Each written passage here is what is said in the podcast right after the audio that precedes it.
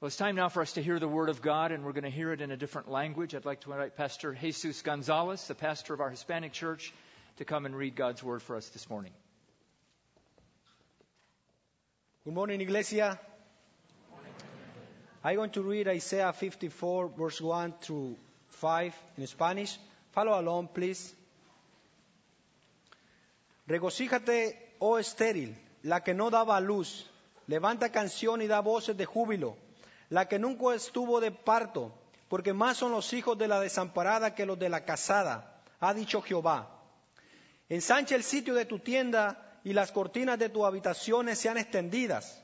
No seas escasa, alarga tus cuerdas y fuerza tus estacas, porque te extenderás a la mano derecha y a la mano izquierda, y tu descendencia heredará naciones y habitará las ciudades asoladas. No temas, pues no serás confundida, y no te avergüences, porque no serás afrentada, sino que te olvidarás de la vergüenza de tu juventud y de la afrenta de tu viudez no tendrás más memoria. Porque tu marido es tu hacedor, Jehová de los ejércitos es su nombre, y tu redentor, el Santo de Israel, Dios de toda la tierra, será llamado. This is the word of the Lord.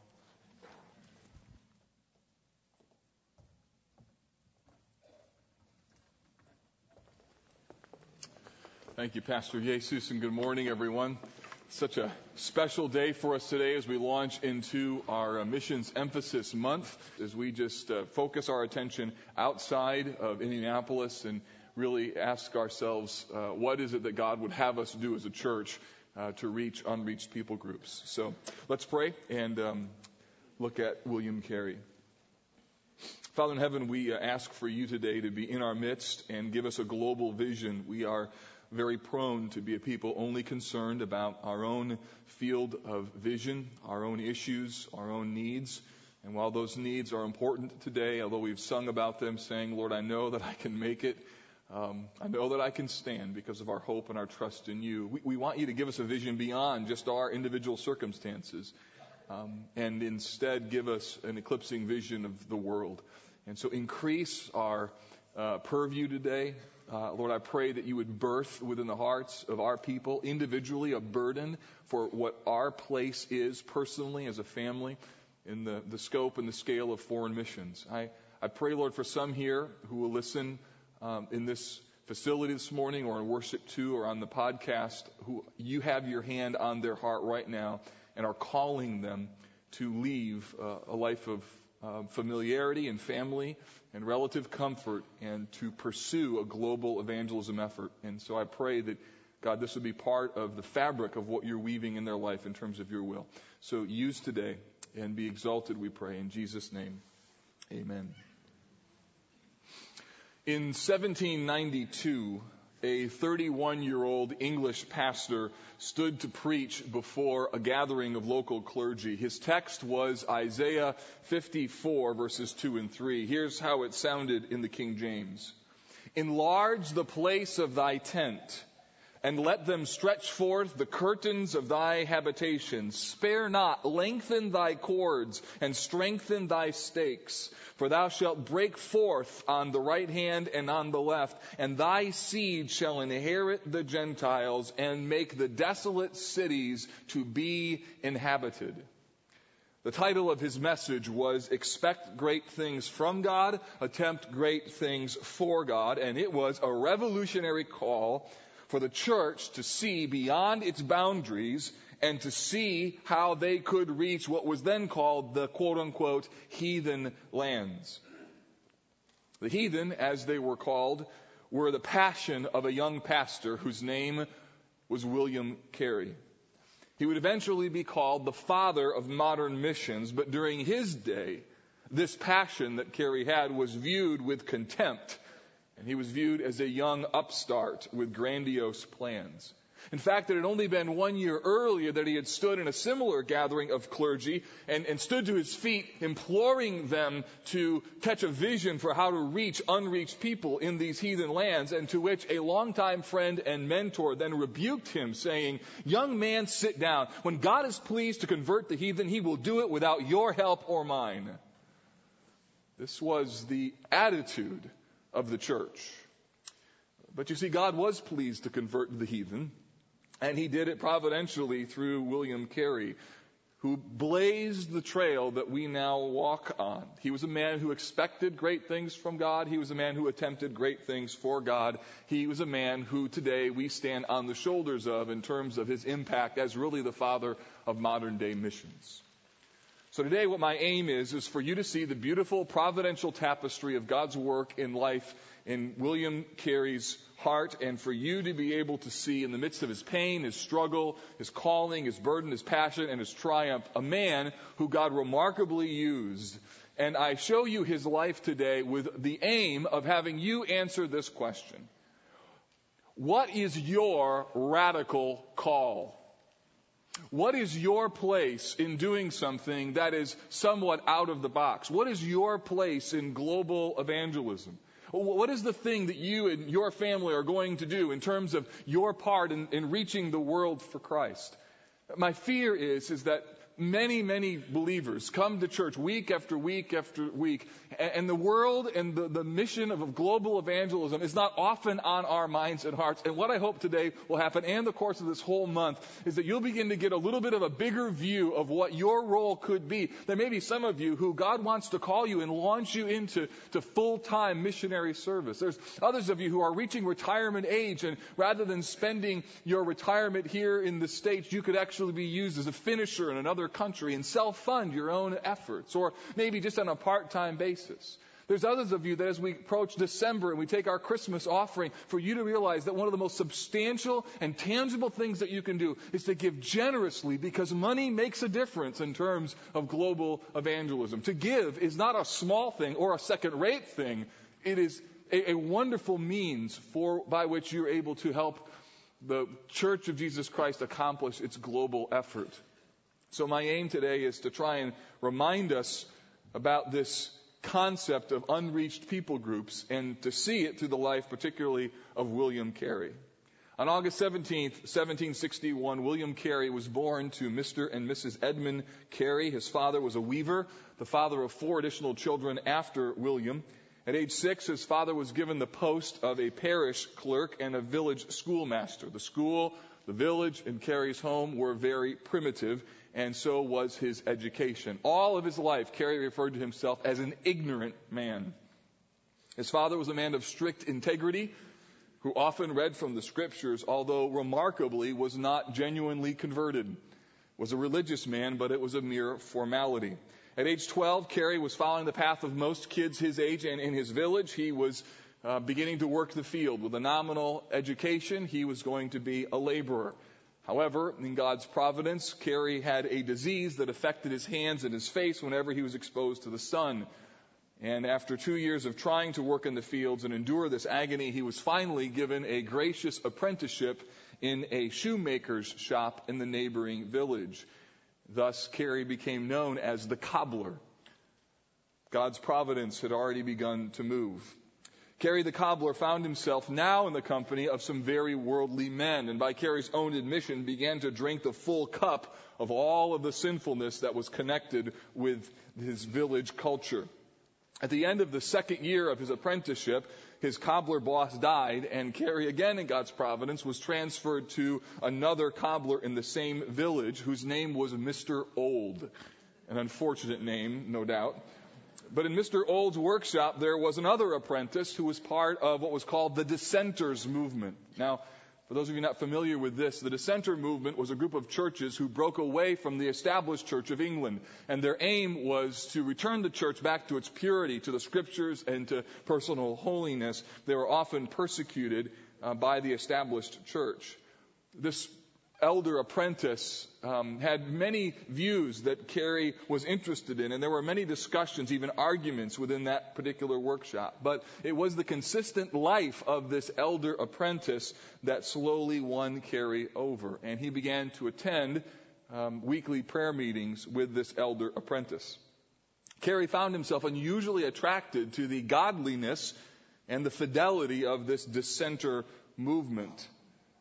He eventually became a regular attender at the church and began some very serious heart searching. And after a two year journey of searching, Carey received Christ. The final decision came through the reading of a tract, a simple tract that identified the heart of the gospel.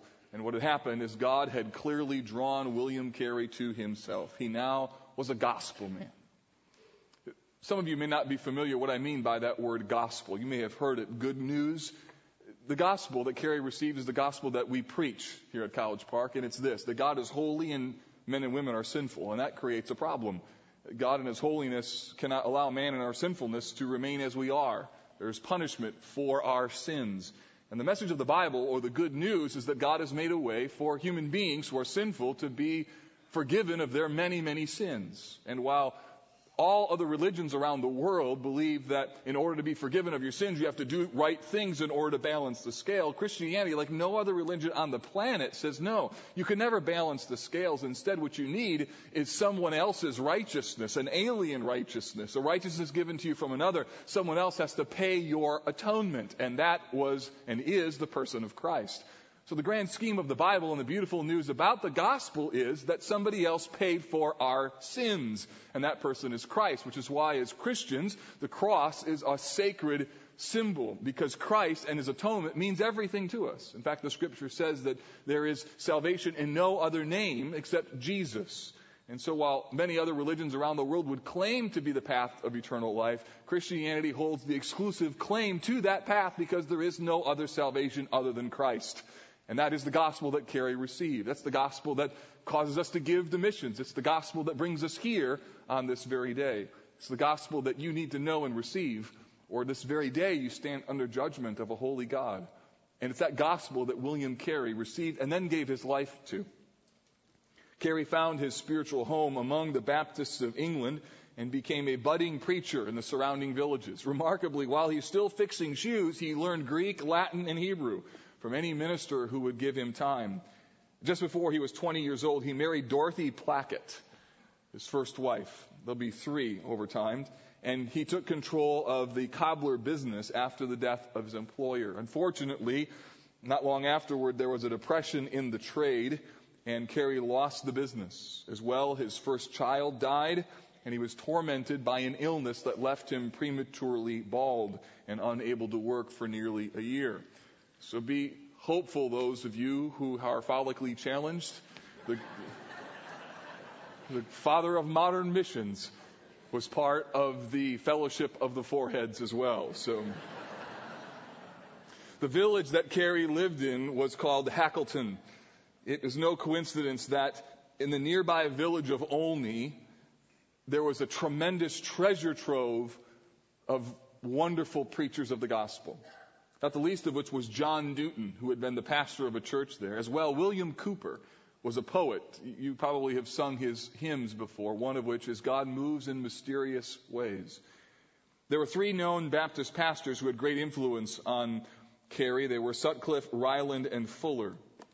Carey joined Sutcliffe's church and was baptized in 1783, and Sutcliffe helped form Carey's theology, his view of ministry, one evening a month, Sutcliffe's church would set aside time for interdenominational prayer meetings. As well, they published many sermons and writings by Jonathan Edwards. And this, this prayer meeting and gathering at Sutcliffe's church were by divine design. They became um, the fuel, if you will, that would eventually create a vast missionary enterprise that you'll see and hear about in a moment. One biographer says this about the city in which Carey lived. Nowhere in England could there have been found a more favorable spot for Carey's peculiar character and mission. Olney was created by God as a cradle for the mighty enterprise of foreign missions. Listen to me. God has ordained the home that you're born in. He has ordained the experiences of your life. You have no idea how God can use the cradle that you've been put into for His glory and the good of the church. In 1786, Carey was granted his first church in Moulton. It was a small church, and he went there because he could still teach, which he hated, by the way, as a way to supplement his income in this very small church. His favorite subject to teach was geography, and uh, Carey taught from a globe that he had made. He also had a growing burden for what was happening around the world, and he would take pieces of paper and, and post them in order to help remind him and his students on this large map that he had created uh, in terms of what each country was like. So he would research details on these various countries, population, religion, government, customs. And what was happening here is that there was this emerging burden within Carey's heart, not only for the gospel, but also for the world. But thinking about the world was not popular during Carey's day. In fact, soon after he began to think this way, he attended this meeting of Baptist pastors, and this is where he stood and unleashed his vision, where he was sternly rejected. When he was told, Young man, sit down, for when God chooses to reach the heathen, he will do so without your aid or mine. But undaunted, Carey went back, still forming in his mind and heart this passion, and wrote a pamphlet called An Inquiry into the Obligation of Christians to Use Means for the Conversion of the Heathen. Now, by the way, that's a summary. Here's the full title. An inquiry into the obligations of Christians to use means for the conversion of the heathens, in which the religious state of the different nations of the world, the success of former undertakings, and the practicality of further undertakings are considered. So that's the title, okay? By William Carey. By the way, you can access this online. I've got a link in my sermon notes and would really commend it to you. It's a, it's a wonderful document that just uncaps the heart of this um, beautiful missionary. You get a sense of his passion. In fact, I want to read a couple sections to you. Carey believed that the unconverted state of the world demanded the church's attention. He found it outrageous that the East India Company had found ways to get to India, bring their product to India and India's product to Great Britain, and yet the church was sitting on its hands thinking we can't get there. If you've traveled around the world, you know it's amazing where you can find uh, products from the United States Coca Cola, Pepsi, uh, the God forbidden drink called Fanta in the middle of uh, different areas of the, of the world. Uh, for instance, when I was in Manila in the 1990s, I was amazed and rejoiced that there was a Pizza Hut in the middle of the city. And just, it was like the oasis in the midst of a mission trip. And the reality is, if Coca-Cola, Pepsi, and Pizza Hut use such strong energies to get their product into the hands of the people, wouldn't it make sense that people who have a higher calling to get their message into the hearts and minds of people wouldn't use the same, if not more energy to find creative ways to deliver their goods when the goods are eternal. And that's what was burning within William Carey's heart. Listen to what he said. After all, the uncivilized state of the heathen, instead of affording an objection against preaching the gospel to them, ought to furnish an argument for it. Can we as men or as Christians hear that a great part of our fellow creatures whose souls are as immortal as ours and who are as capable of ourselves as ourselves of adorning the gospel and contributing by their preaching, writings, or practice to the glory of our Redeemer's name and the good of his church are enveloped in ignorance and barbarism? Can we hear that they are without the gospel, without government, without laws, and without arts and sciences, and not exert ourselves to introduce amongst them the sediments of men and of Christians? Would not the spread of the gospel be the most effectual means of their civilization? So Carey's arguing here that it is the gospel that brings peace in the midst of a society. He was not afraid to call the church to sacrifice. Here's what he says about ministry. A Christian minister is a person who, in a peculiar sense, is not his own. He is the servant of God and therefore ought to be wholly devoted to him. By entering on that sacred office, he solemnly undertakes to be always engaged as much as possible in the Lord's work and not to choose his own pleasure or employment or pursue the ministry as something to be subserve his own ends or interests or as a kind of bywork. He engages to go where God pleases and to do or to endure as he sees fit to command or to call him to in the exercise of his function. He virtually bids farewell to friends, to pleasures and comforts, and stands in readiness to endure the greatest sufferings in the work of his Lord and Master. Carey was lit up for the glory of God.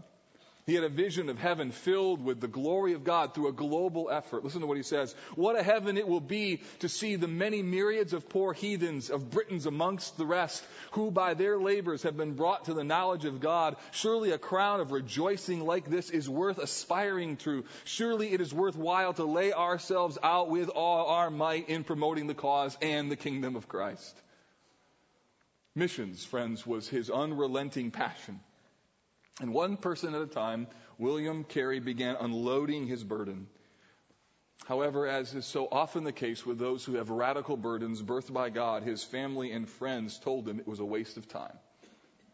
But perseverance paid off. In 1792, he was asked to be the speaker at the Baptist Association meeting in Nottingham.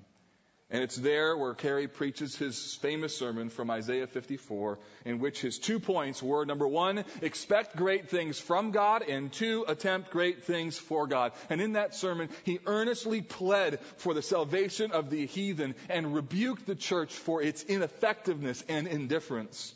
And by the end of the message, the pastors were deeply affected. Something had to be done. They agreed to call for a meeting in October of that same year, and the first Baptist Missionary Society was formed. Its mission was to, quote, carry the gospel to some portion of the heathen world. Now, at this point, Carey had not decided to go to India. They had no idea where they were going to go. They were just agreed on the fact that something needed to be done, and they needed to be a part of the solution. At the end of the meeting, Carey rose to his feet and formally offered himself for the pioneering work. You see, he was not only ready to call the church to action, he was ready to be the first to sign up. He was ready to go to any part of the world that they might decide upon. And so what happens here is that God uses this ignorant cobbler, by his own admission, to be a pioneer to reach the heathen lands. And what was happening is that God was providentially orchestrating all the events of Carey's life. Nothing was wasted. And put this huge burden within his heart that would not go away in order to help him be the spade that would churn up the hardened dirt of a lack of concern for global evangelism that had plagued the church. After finally convincing the association in 1792 that it was time to reach the heathen lands, Carey now had to turn his dreams into reality. And this would prove difficult and painful. His father, upon hearing the burden of Carey's heart, said, Is William mad? His wife, Dorothy, was timid by nature and unappreciative of her husband's passion. She refused to go. Carey had said that perhaps he should go take his oldest son, set up the home for the family, and then bring Dorothy over later. And eventually, Dorothy decides to go, but very reluctantly and, and quite resistantly. Amazingly, the decision yet as to where he was to go had not yet been made. He had decided we're going to go, but he didn't know where. And about that time, a letter had been received from a man by the last name of Thomas. Thomas, God used in a marvelous way. Here is a, a surgeon who's a layman in the Baptist church who of his own accord goes to India and begins using his gifts as a surgeon in that country as a freelance missionary. Thomas returns having seen the opportunity and sends this letter to Carey pleading with him to consider going to India. And after reading the letter, the decision was made to send Carey there. It was determined that the Careys would go in the spring, but there were two problems. Money and the East India Trading Company. See, the East India Trading Company controlled all passage rights to India as a monopoly. And the company was not favorable towards the spread of Christianity and would have never granted them license or passage to come. And so the Mission Society figured out how do we get around this and eventually found a way to get into the country under the banner of the Danish government. And in June of 1793, the Careys, with three children and one on the way, wives, just imagine that, three children and one on the way, left for India, and they would never see England again. In November, five months later, 1793, they landed in India. Five months. So I complain about a 12 to 13 hour airplane ride with people serving me and movies to India. This is five months. There's not a word lag that fits with that kind of boat lag. Doesn't even fit for what that would be like. God had put Carey into the most strategic of all fields, and yet his vision was not just for India. No, his vision was for the globe. Here's what he wrote in his journal on the way over. I hope that the society will go on and increase, and that the multitude of the heathen in the world may hear the glorious words of truth. Africa is but a little way from England. Madagascar a bit further. A large field opens on every side. When they landed, the environment in India was less than hospitable. The East India Company had a monopoly on land and they forbade any attempts to evangelize. The Mission Society and incorrectly figured how much money they would need to survive. The cost of living in Calcutta was a lot higher. His children suffered from dysentery. The weather was miserable. Carey said about the weather, you bake for four months, boil for four more, and spend the next four trying to get cool. Only the insects and undertakers enjoy the climate. That's his perspective. The cost on his family was great, and it showed particularly in the case of Mrs. Carey. They were barely out to sea when her resistance to this work became clear with her, quote, ceaseless reproaches, complaints about their poverty, complaints about their difficult existence abounded. While in Calcutta, Carey began the language and translation work, but the environment in this city was literally killing his family, and so he was forced to move south down the river into the wilderness. The thought was if we move south, I can find a plot of land, I can grow some crops and maybe live off of them, but this proved to be even more difficult. And so here is Carey in the first few years of his ministry, a lonely vagrant living on the land, trying to build a house while his family is starving in the middle of the wilderness. This is not what he signed up for.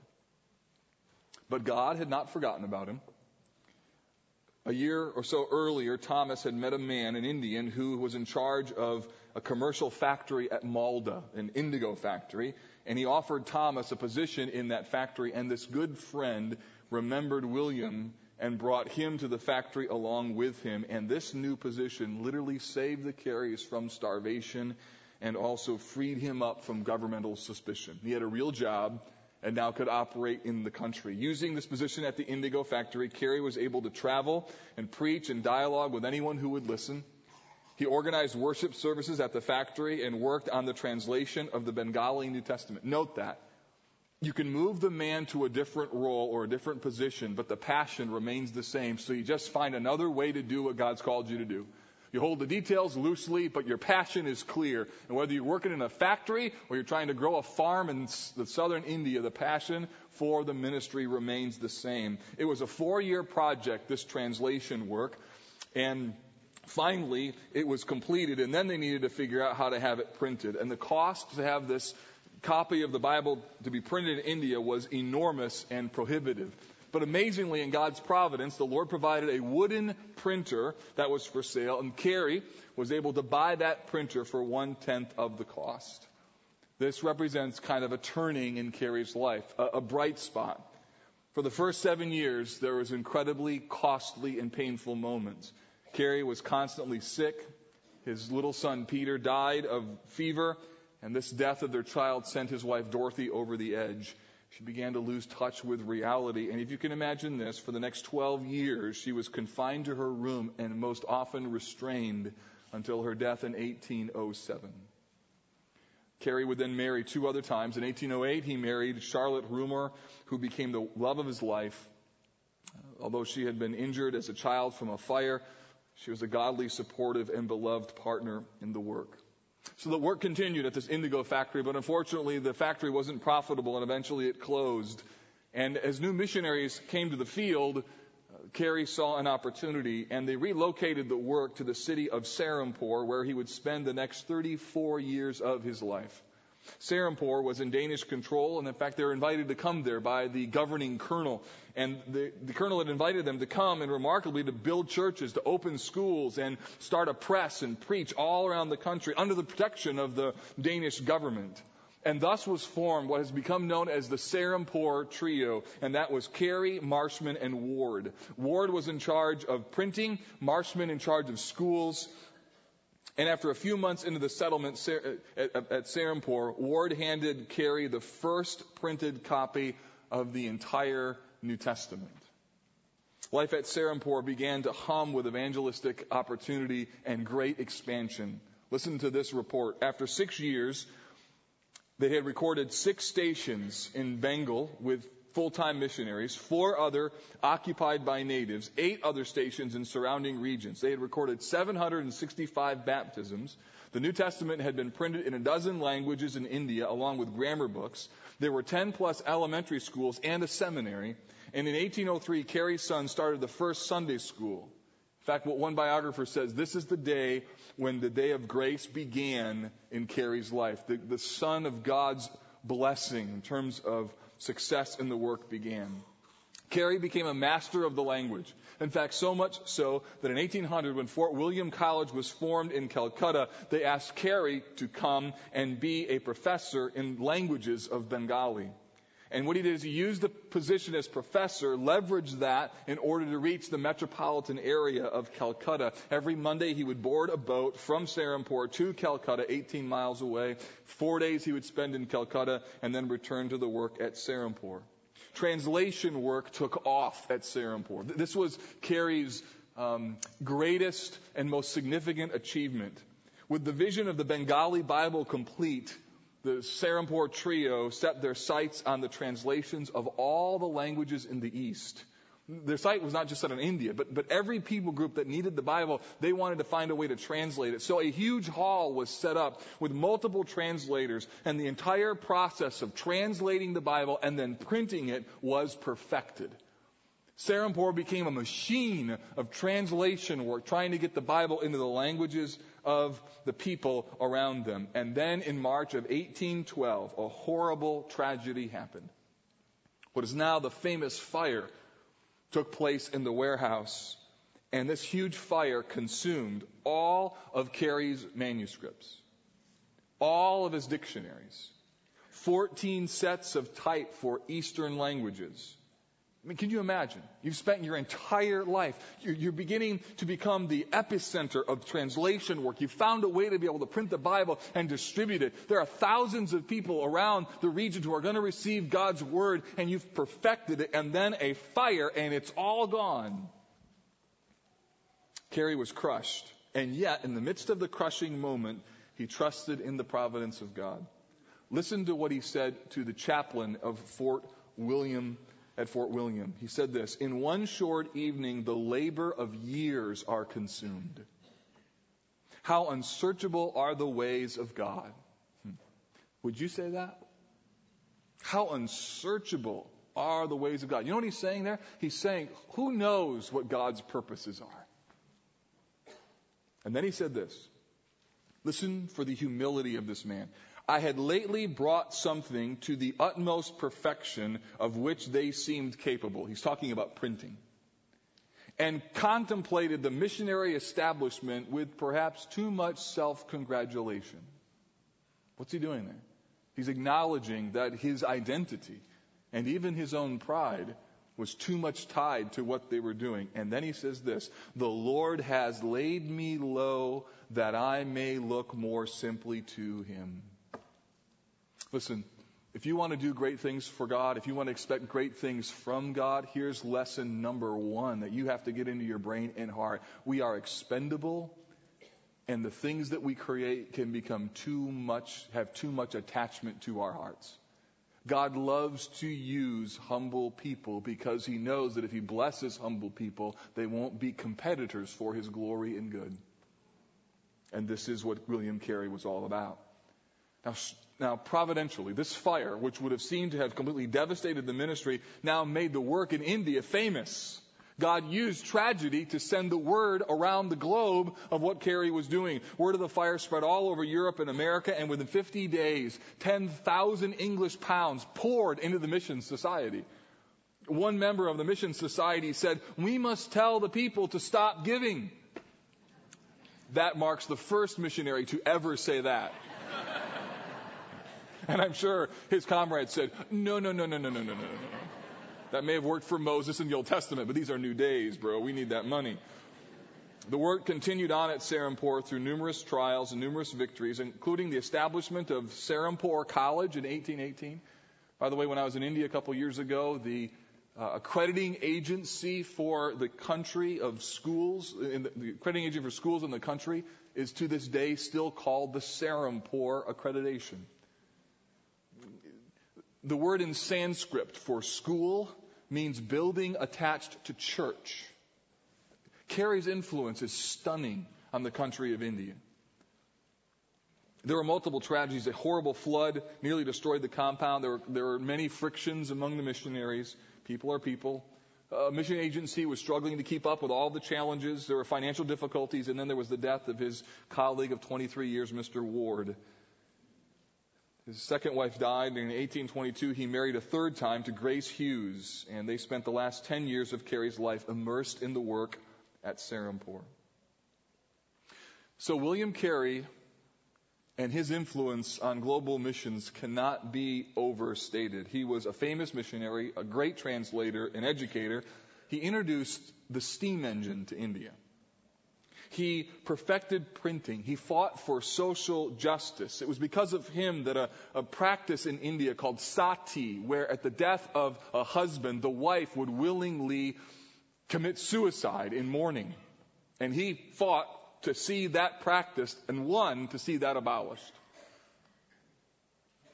He fought for social justice, for rights of women and children. For him, it was just simply the overflow of gospel good in the land.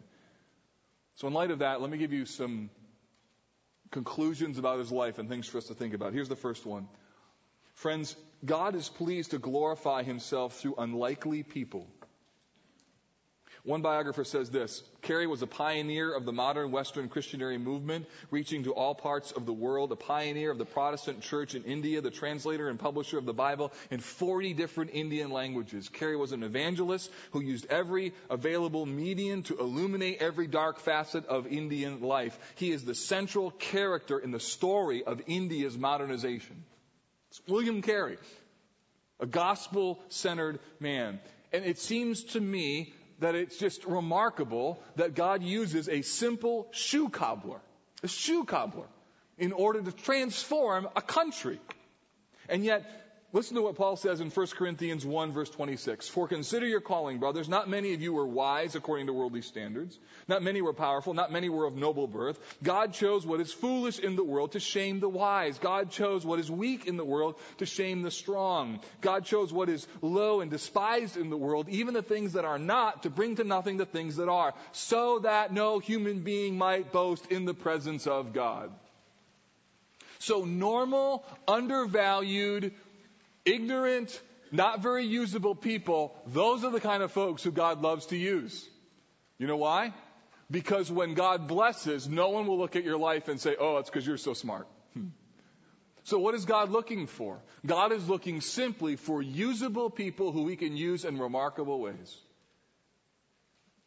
One of our missionaries that I was having lunch with a few weeks ago, um, his responsibility is to try and reach Muslims for Christ, and I asked him, I said, So tell me how you got into this. What were you doing before you became a full time missionary? And he laughed. And I said, What's so funny? He said, Well, you're just not going to believe what I was doing before. I was like, Okay. He said, I was in landscape design. And he goes, Who would have thought? And yet I thought, Well, God thinks like that. Because he loves to use people who you wouldn't think would be usable because that way God can receive even more glory. And so you may be here and think, how could God ever use me and my meager talents, meager abilities? And you have no idea how a ready heart and a humble heart can be useful to a King of kings and Lord of lords who wants to receive much glory from the world. Don't underestimate a useful and humble heart that God can use. Secondly, God's undergirding providence is both traumatic and comforting. By undergirding providence, I mean that all the events of William, life, William Carey's life were ordained and orchestrated by God. You can see it when you look at his life from a historical perspective. But in the middle of it, it's really hard to remember that God's really got a plan and what you need to see is that missions work here is often filled with difficulty and hardship. But when you can take a step back and survey the totality of a person's life, you can really see the beauty of God's providence. And why is that important? It's important because all of us are in the midst of God's providential work right now, and you have no idea how He's going to use this dark moment in your life for His glory and perhaps even for the spread of the gospel.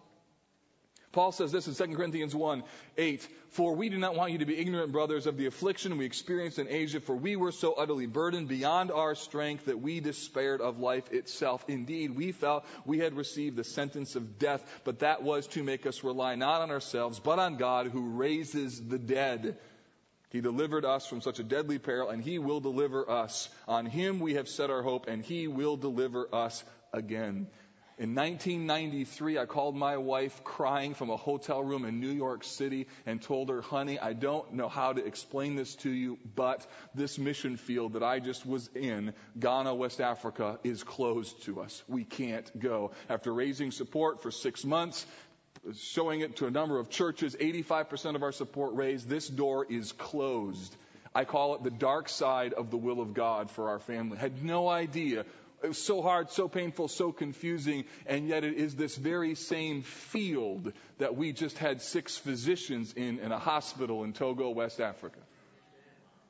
And it is for me, when I was there with Nate and a team, just to realize it was in this very house where I prayed, God, I don't know what you're doing or why you're closing this door, but you are. And I don't understand it, but you are worthy to be trusted. And on the scale of human history and in the history of my own life, I can see the providential hand of God. But in the moment of that hour of trial, it was really hard to remember that God is good.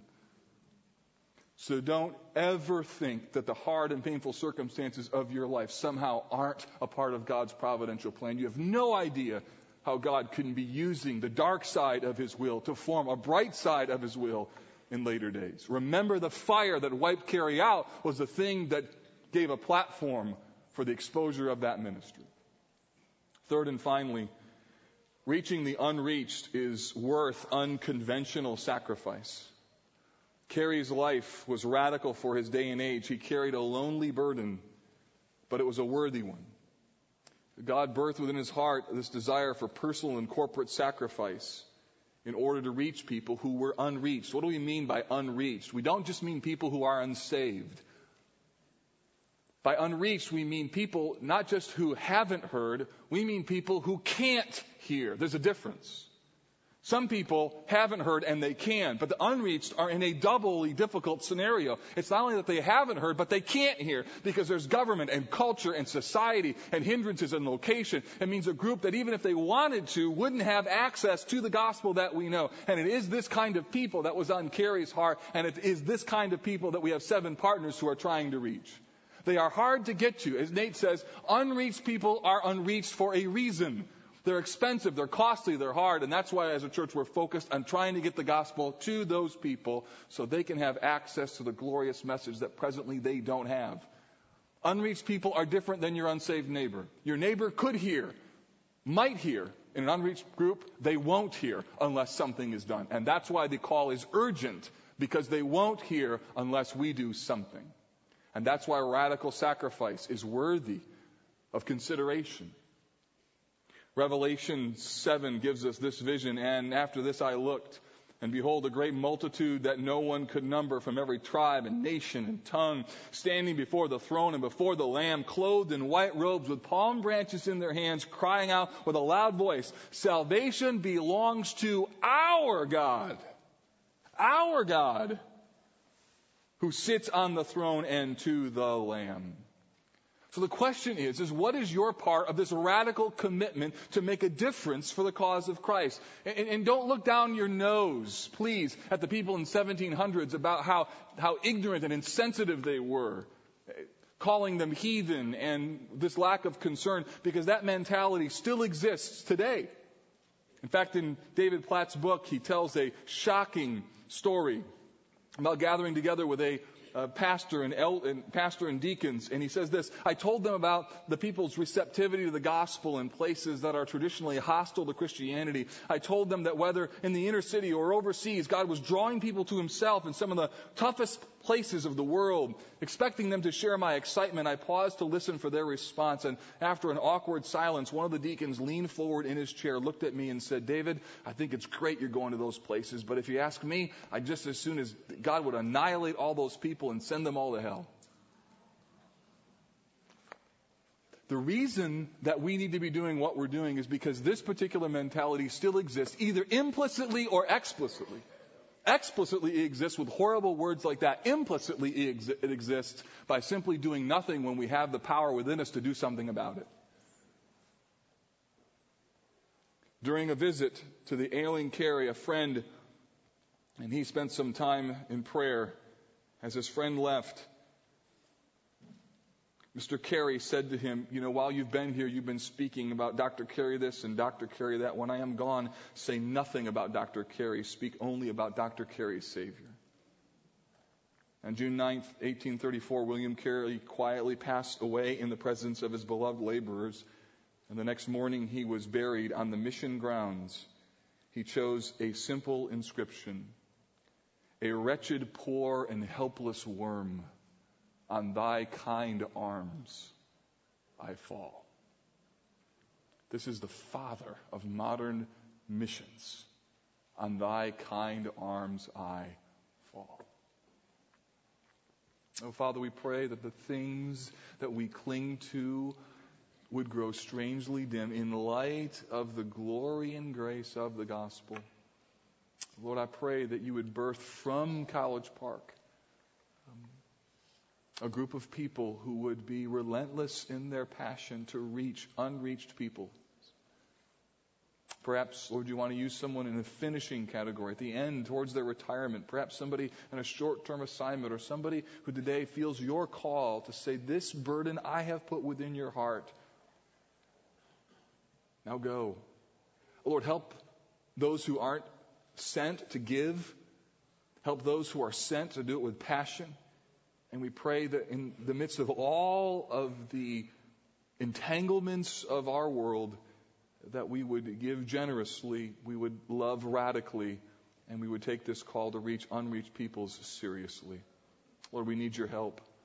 We want to expect great things from you and to attempt great things for you. So give us a heart like William Carey. Give us a love for Jesus and give us a heart for the nations. We pray this in Christ's name. Amen.